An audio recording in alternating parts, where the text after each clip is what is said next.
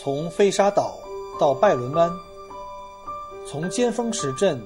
到贝壳海滩，从巴罗沙到沉船海岸，请跟随老司机一起，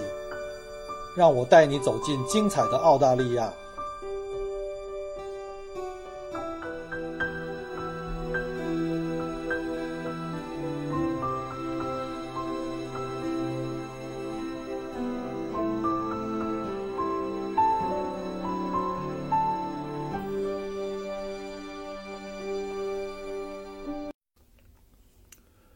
各位亲爱的听友，大家好！再次感谢各位准时收听麦克国聊澳洲。呃，今天是二零一八年七月二号星期一啊，现在是澳大利亚南澳大利亚时间十晚上十点钟。呃，南澳大利亚跟墨尔本的时差跟东岸的时差呢差了半个小时。澳大利亚很奇怪哈，这国家从东到西并不是像美国一样标准的一个时差，一个时区是一小时的时差。呃，而且呢，就即便是东岸的各个州呢，时差也都不一样。比如像冬天的时间呢，现在冬令时，那整个东岸这几个州，像昆士兰、西南威尔士还有维多利亚州呢，我们都是同一个时区。但是到了夏天呢，维多利亚州跟新呃跟那个西南威尔士呢，我们会有一个夏令时，就是会比呃正常时间呢会拨快一小时，就是每年的十月的第一个星期天。然后呢，到了每年的第一个星，呃，四月的第一个星期天再拨回到往后再拨一小时。但是昆士兰呢没有夏令时，所以呢，每年到了夏天呢，本来我们三个州是同一时区，结果每年到了夏天的时候呢，就是西南威尔士跟这个维多利亚州呢就比这个昆士兰呢就快一小时。所以很多客人到这边来就比较晕，说，哎，我们上次来的时候这时间是一样的，怎么这次飞到昆士兰的时间不一样？这就是这个原因啊。那个，那到了这个中部地区呢，就更奇怪了。那中部这边呢，在南澳大利亚呢，就是中部这条线哈，往北一直到北边呢，是跟这个东部时间差了半个小时。因为这个，哎，这个说来就话长了哈。今天我们这个楼就不盖得太歪，就是给大家讲一个有这么个故事就行了。那现在呢，我是在非常漂亮的南澳大利亚的一个小镇呢，叫奥古斯塔港。奥古斯塔港呢是南澳大利亚的那个在向北。前往这个北领地这个州的最大的一个城市了，再往北的话，就基本上进入到这个荒原地带了，就是所谓的这个穿越之路，就是 A 八七公路，也叫斯托尔特公路。呃，一般呢，从南澳大利亚呢，从阿德雷德向北到了奥古斯塔港，再往北的话，一般是有两个方向去走，一个呢就是向北，一直向北呢，就穿过中部的红土中心，我们叫像乌鲁鲁啊，像国王峡谷呢，到达爱丽丝泉。呃，也可以一路再向往北，达到北领地的首府城市，叫做达尔文。还有一条路呢，就是可以从奥古斯塔港呢向西走啊，走到那个西澳大利亚的南部，然后绕过去海岸线呢，到达西澳的首府，呃，珀斯。这就非常非常远的一条路线了啊。在在这边看的话，整个澳大利亚西北、西部、中部是最荒蛮的。所以呢，在奥古斯塔港呢，在整个这个南澳大利亚这个地位是非常重要的。它是向北向西的一个。呃，重要的一个集散地啊，像是一个交通枢纽。那我呢是前天啊一号的时候啊，昨天啊一号的时候呢，是从呃中部这个国王峡谷，在 Kings Canyon 那边呢是开了一整天车，跑到了这个呃叫 Cooper Pedy，就是奥堡小镇，然后呢跑了大概七百七十公里吧，啊非常非常辛苦啊，开了九个小时车。然后呢，今天一早呢，又从这个著名的奥堡小镇 Cooper Pedy 一路开车呢，呃，五百五十公里左右，又到达了这个呃奥古斯塔港，就来到了澳大利亚的这个更像个城市的一个一个就是一个海港的一个小城市吧，就看到了各种的绿呃绿色植物啊，像什么各种的桉树啊，植被也丰富起来。从这个奥古斯塔港一直往北的话，就是进入荒原，啊，非常非常荒芜，好几天没看见水了。今天在路上呢，看到了一个湖。是一个著名的一个盐湖啊，也非常漂亮，我也拍了几几张照片，啊，希望稍后呢可以放到我们这期节目后面。今天呢是想啊完成一下上一期的一个挖了给自己挖了一个坑，上期呢是应这个呃听友的介绍，就听友的要求啊，介绍一下我们沿途在来来城的时候，从墨尔本飞南澳大利亚的时候呢，专门参观了这个南澳大利亚著名的一个红酒庄，叫 Barossa，叫 Barossa Valley。这个是澳大利亚最主要的红酒产区，也是最大的一个啊。呃，如果没有听到的那个听友呢，可以出门向左转啊。我们在上一期就介绍的个这个，呃，墨尔本到乌鲁鲁的这个房车游的行程里面的这个详细的景点介绍，第一个就是巴罗萨。那今天呢，主要想利用这个机会呢，来给大家讲一下这个，呃，奥堡小镇。就是今天我刚刚从奥堡小镇掉头回来，就是来到了这个奥古斯塔港。那奥堡小镇呢，这个是非常给人一种非常非常悠闲友善的气氛的一个，它更像是一个小村庄。它本本身是一个矿嘛，是一个非常非常大的一个就是奥宝矿。我们知道 OPPO 呢是它的原文叫 OPPO 哈，翻译过来叫奥宝。是澳大利亚特色的一种宝石。这个小镇呢，有来自全球四十五个国家不同民族的大概三千五百名的这个居民，啊，都是来主要是来挖矿的。而这些居民最有特色的一点呢，就是他们都基本上进入到地下生活。这小镇呢，就好像我们小时候看电影呢《地道战》一样，各家各户呢都在地下利用以前的矿井，呃，在地下生活。为什么要这样生活呢？是因为在夏天的时候，尤其在这个呃每年的这个十月底以后，一直到来年的三月份，这个是澳大利亚的这个夏天，南半球的夏天。呃，在澳洲中部地区呢，呃，荒漠地带的这个气温可以高达五十度，所以在地面的房子基本上很难去居住啊，所以大家都躲在这个地下。那地下就可以冬暖夏凉，非常非常棒啊！如果有机会呢，你们开车或者是跟团来到这个澳洲中部来玩，去看乌鲁鲁的话呢？呃，基本上你们很有很大的机会可以经过这个奥宝小镇啊，这叫 Cooper Paddy。当然，前提是你们是从南澳出发。那还有一部分客人可能会选择，他没有那么那么多时间哈，可能会选择从南澳或者从悉尼、墨尔本的直飞到爱丽丝泉，然后从爱丽丝泉呢再租车或者是搭呃当地的团再去这个乌鲁鲁城，可能会更近一点啊。但是如果你们要是喜欢纵穿澳大利亚的这种路线的话呢，这个著名的斯图尔特公路的话呢，可以从南澳大利亚的阿德雷德啊开车前往，或者是跟团前往。那这呢，就是养成了一种习惯哈，因为在地下矿井的话呢，呃，可以躲避这个地面的这个高温，夏天的高温。到了冬天的时候啊，这地面的温度可以到零下大概五度到十度，所以说很会也会很冷。可是，在矿井下的话，不管外面多热和多冷。下面常年在二十度左右，非常非常舒适。所以呢，所以这帮人就习惯于在这个地下生活，这也变成了这个当地小镇的一个旅游的景点。呃，这些人大多数都是在澳洲开这个澳宝矿场的哈，他们在矿场里工作。啊，因为他们这种行为习惯呢，就慢慢就使得这个 Cooper Paddy 就变成了这个呃所谓奥博小镇的作为一个。第二大的行业叫旅游行业，就是基本上来到这里的游客都是来要参观和体验住一把的。我们从呃上上星期出发的时候呢，从南澳大利亚开车，就是首先经过了这儿，在这儿住了一晚，已经参观了这儿的这个呃地下这个矿井的博物馆啊，非常不错啊，建议大家有机会的话可以去看一看哈。这里甚至有很多什么像旅店啊、啊教堂啊、餐馆啊、酒吧呀。甚至寸草不生的高尔夫球场一应俱全，都是在地下的。这个 Cooper Paddy 呢，是在一九一三年由十四岁的这个呃美国人叫威利 Hutchison 发现的。啊，这个 Cooper Paddy 这个名字啊，其实是来自于当地的原住民，就是当地我们知道是由澳洲土著人啊，主要最早是澳洲土著人，他们这个名字的音译，那当地的土著人管这地方叫 Cooper Paddy。库帕皮的意思什么？库帕就是在土著语言里面呢，是未经过洗礼的人，就指的这些白人。还有 Pity 就是在土著语的意思就是洞穴。那后来呢，就由白人呢把这个作为这个用音译，就把它名字定义为叫 Cooper Paddy。那今天呢，大概这边还有七十个矿场啊，占地大概是有五千多平方公里。当你从不管从阿德雷德或者是从这个北领地出发，在靠近奥堡小镇的时候呢，就会发现。这边周围呢，处都是挖出来的，从矿里挖出来的那些石堆，非常壮观啊！一大堆大堆的石堆，在这里会经常看见路边有这种安全提醒，就是让行人不要随意开车下到野地里去，或者是走路，因为你不知道什么地方的地下是矿井，你可能分分钟不小心踩断矿井啊的上面的那个那个土层，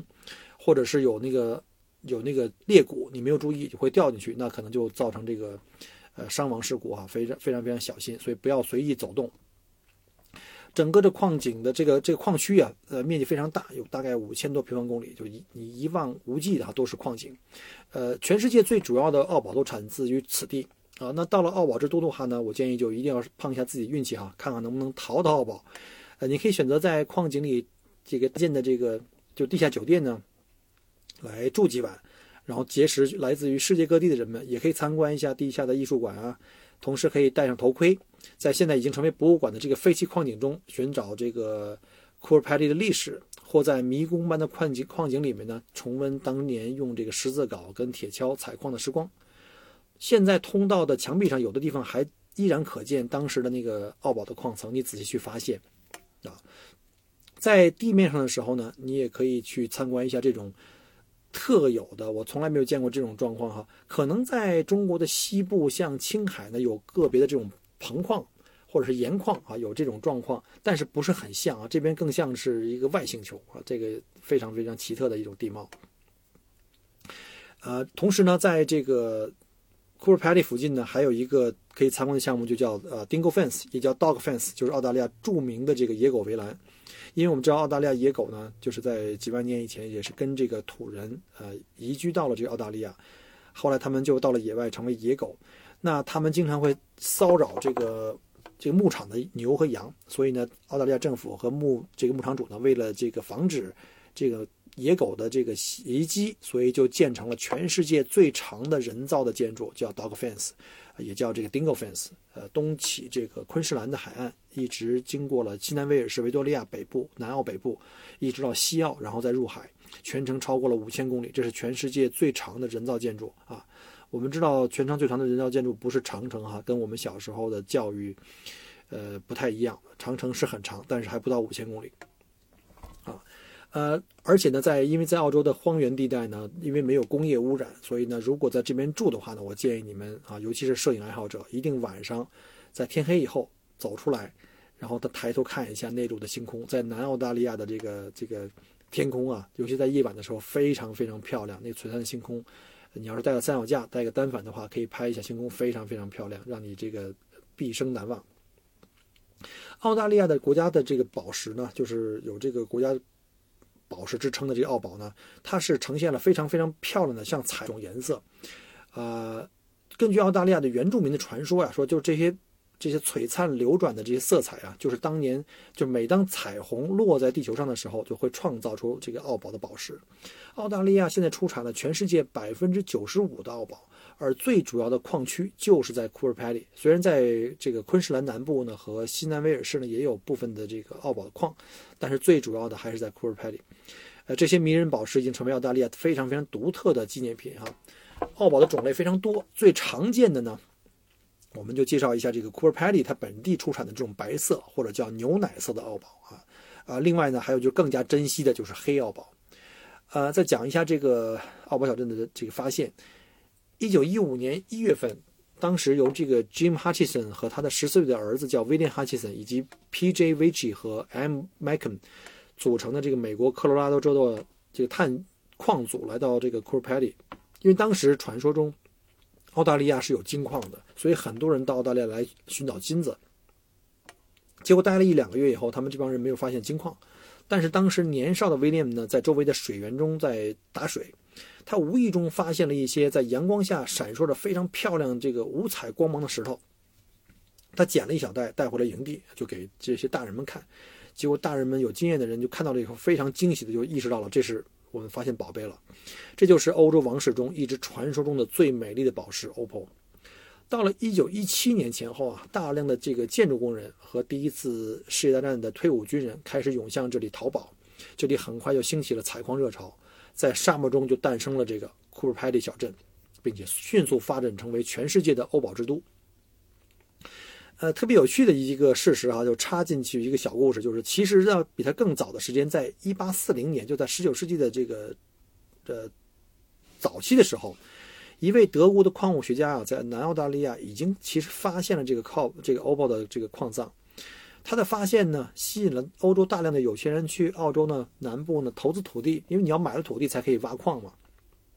但是有最早的一批欧洲人来到澳洲以后呢，他们会发现呢，哎，南澳的气候呢非常非常接近这个法国跟意大利传统的酒区的那种气候，所以他们就想着写了自己的老本行哈，就在这个南澳开始种植葡萄。呃，就忘了自己当初是来找宝石的，所以呢，就发展了现在的这个南澳大利亚的这些酒区啊，像加利谷啊，或者是像这个巴罗萨啊，就我们说过了哈，我们前一期讲的就是保时萨这个谷地，现在是澳大利亚最主要的这个葡萄酒的产区，大名鼎鼎的这个呃奔富格兰许就诞生在这里哈。呃，如果大家有兴趣，可以出门左转听一下上一期。啊，当时我们在那儿品酒的时候呢，也在想，哎，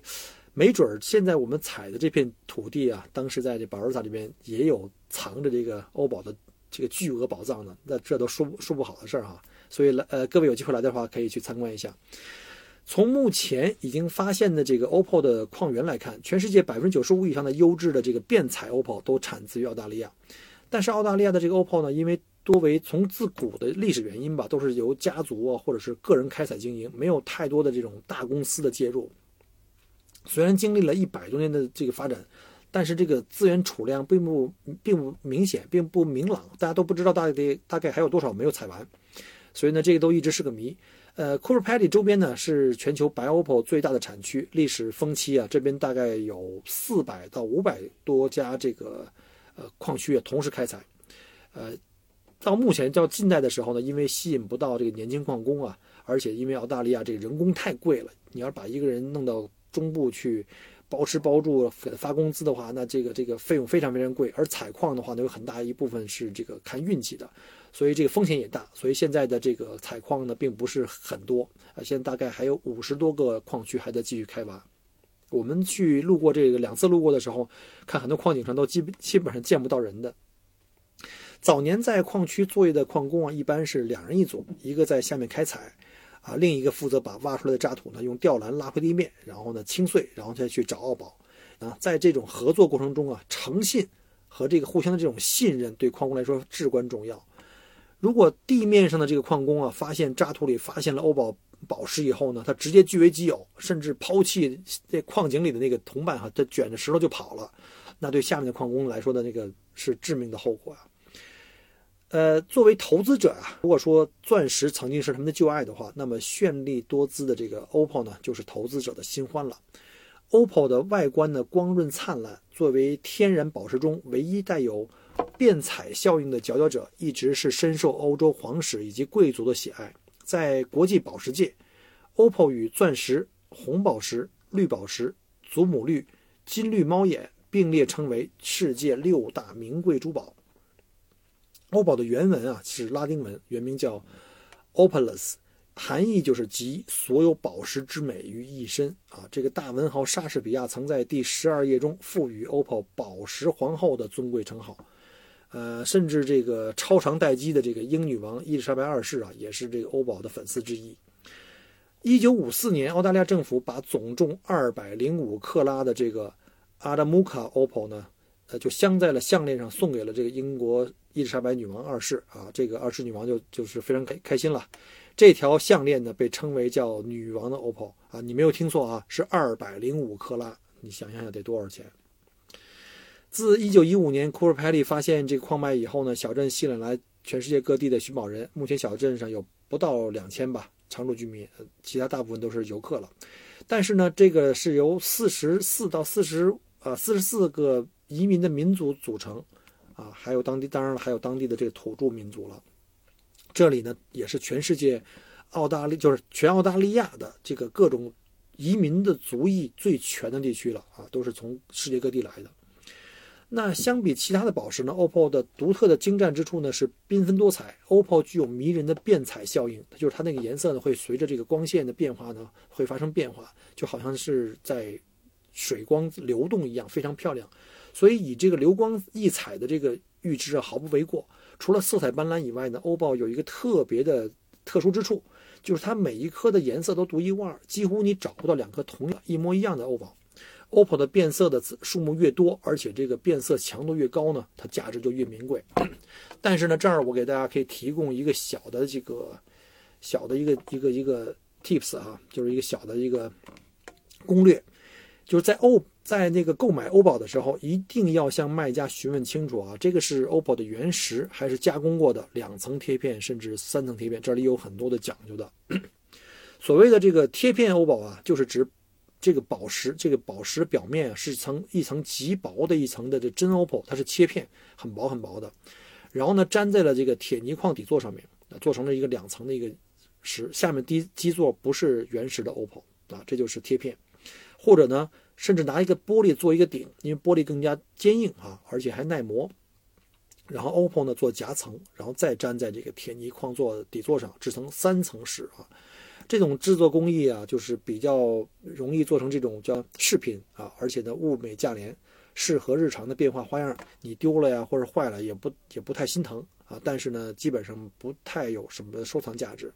啊。你要是买的话，如果买到这个原石，就整个一个原石镶在这个戒指上啊，或者是吊坠上的话，是整个一个原石，中间没有镶嵌的这个功能的哈，就比较就是这个这个没不是假的了。就都不是假的，只不过就这个原石更加的宝贵，呃，有具有这个收藏价值，所以在买购买的时候一定要分清楚。最后呢，再跟大家介绍一下这个，还有一种更加珍贵的，叫做奥宝的化石。因为在澳大利亚内陆这一片的广袤的这个土地啊，在一亿三千万年以前啊，还是一片汪洋大海。那经过亿万年的这个地质变化和这个岩石的沉积啊，二氧化硅以非常美丽的形态呢，附着在各种海洋生物化石上，像什么各种贝类啊，什么螺呀，尤其像鹦鹉螺呀，很漂亮，形成了我们今天看到的这种欧宝化石，而且又有非常绚丽的色彩。那这些欧宝化石啊，比欧宝的宝石原石更加稀有。如果你拥有一个完整而璀璨的欧宝化石，那在市场上的价格那就是难以估量了。比这个钻石只贵不便宜的，好吧？今天因为时间关系啊，就先介绍到这里。那下一集就会隆重介绍呢，我们此次这个呃深度游房车游的这个重点的景点，就是乌鲁鲁，就是乌鲁鲁跟卡塔丘塔国家公园以及呃帝王谷啊，作为我们下一集的一个重点。呃，因为我现在已经到了晚上快十一点了，所以呢，现在要赶紧睡觉，明天一早还要。呃，一早起来奔往这个南澳的首府阿德雷德，再次拜访这个呃汉诺夫小镇，就是德国小镇，可以去尝一下德国的呃美食，像什么猪肘子呀、酸菜呀，还有像烤猪排啊、烤猪膝啊，哎呀，还有，所以呢，今天要赶紧休息了。呃，那明天如果有时间的话呢，可以给大家来隆重推荐一下那个刚才讲过那个乌鲁鲁啊，还有卡拉出塔这些景点，这个是我们此行的重点。啊，重中重中之重，所以各位如果对这一集有兴趣的话呢，一定要守候啊，等着我们下一集发表出来。那再次感谢各位的收听。那麦克锅在澳洲向各位预祝晚安。呃，希望你们多多的点赞，然后如果喜欢我的节目呢，可以在朋友圈里呢帮我去推广一下，或者在你们的各个群里帮我推一下。啊，或者欢迎你给我在线下留言，或者加我的个人的。新浪微博同名微博 Michael 郭，好，那再再次谢谢各位的收听，我们下期再。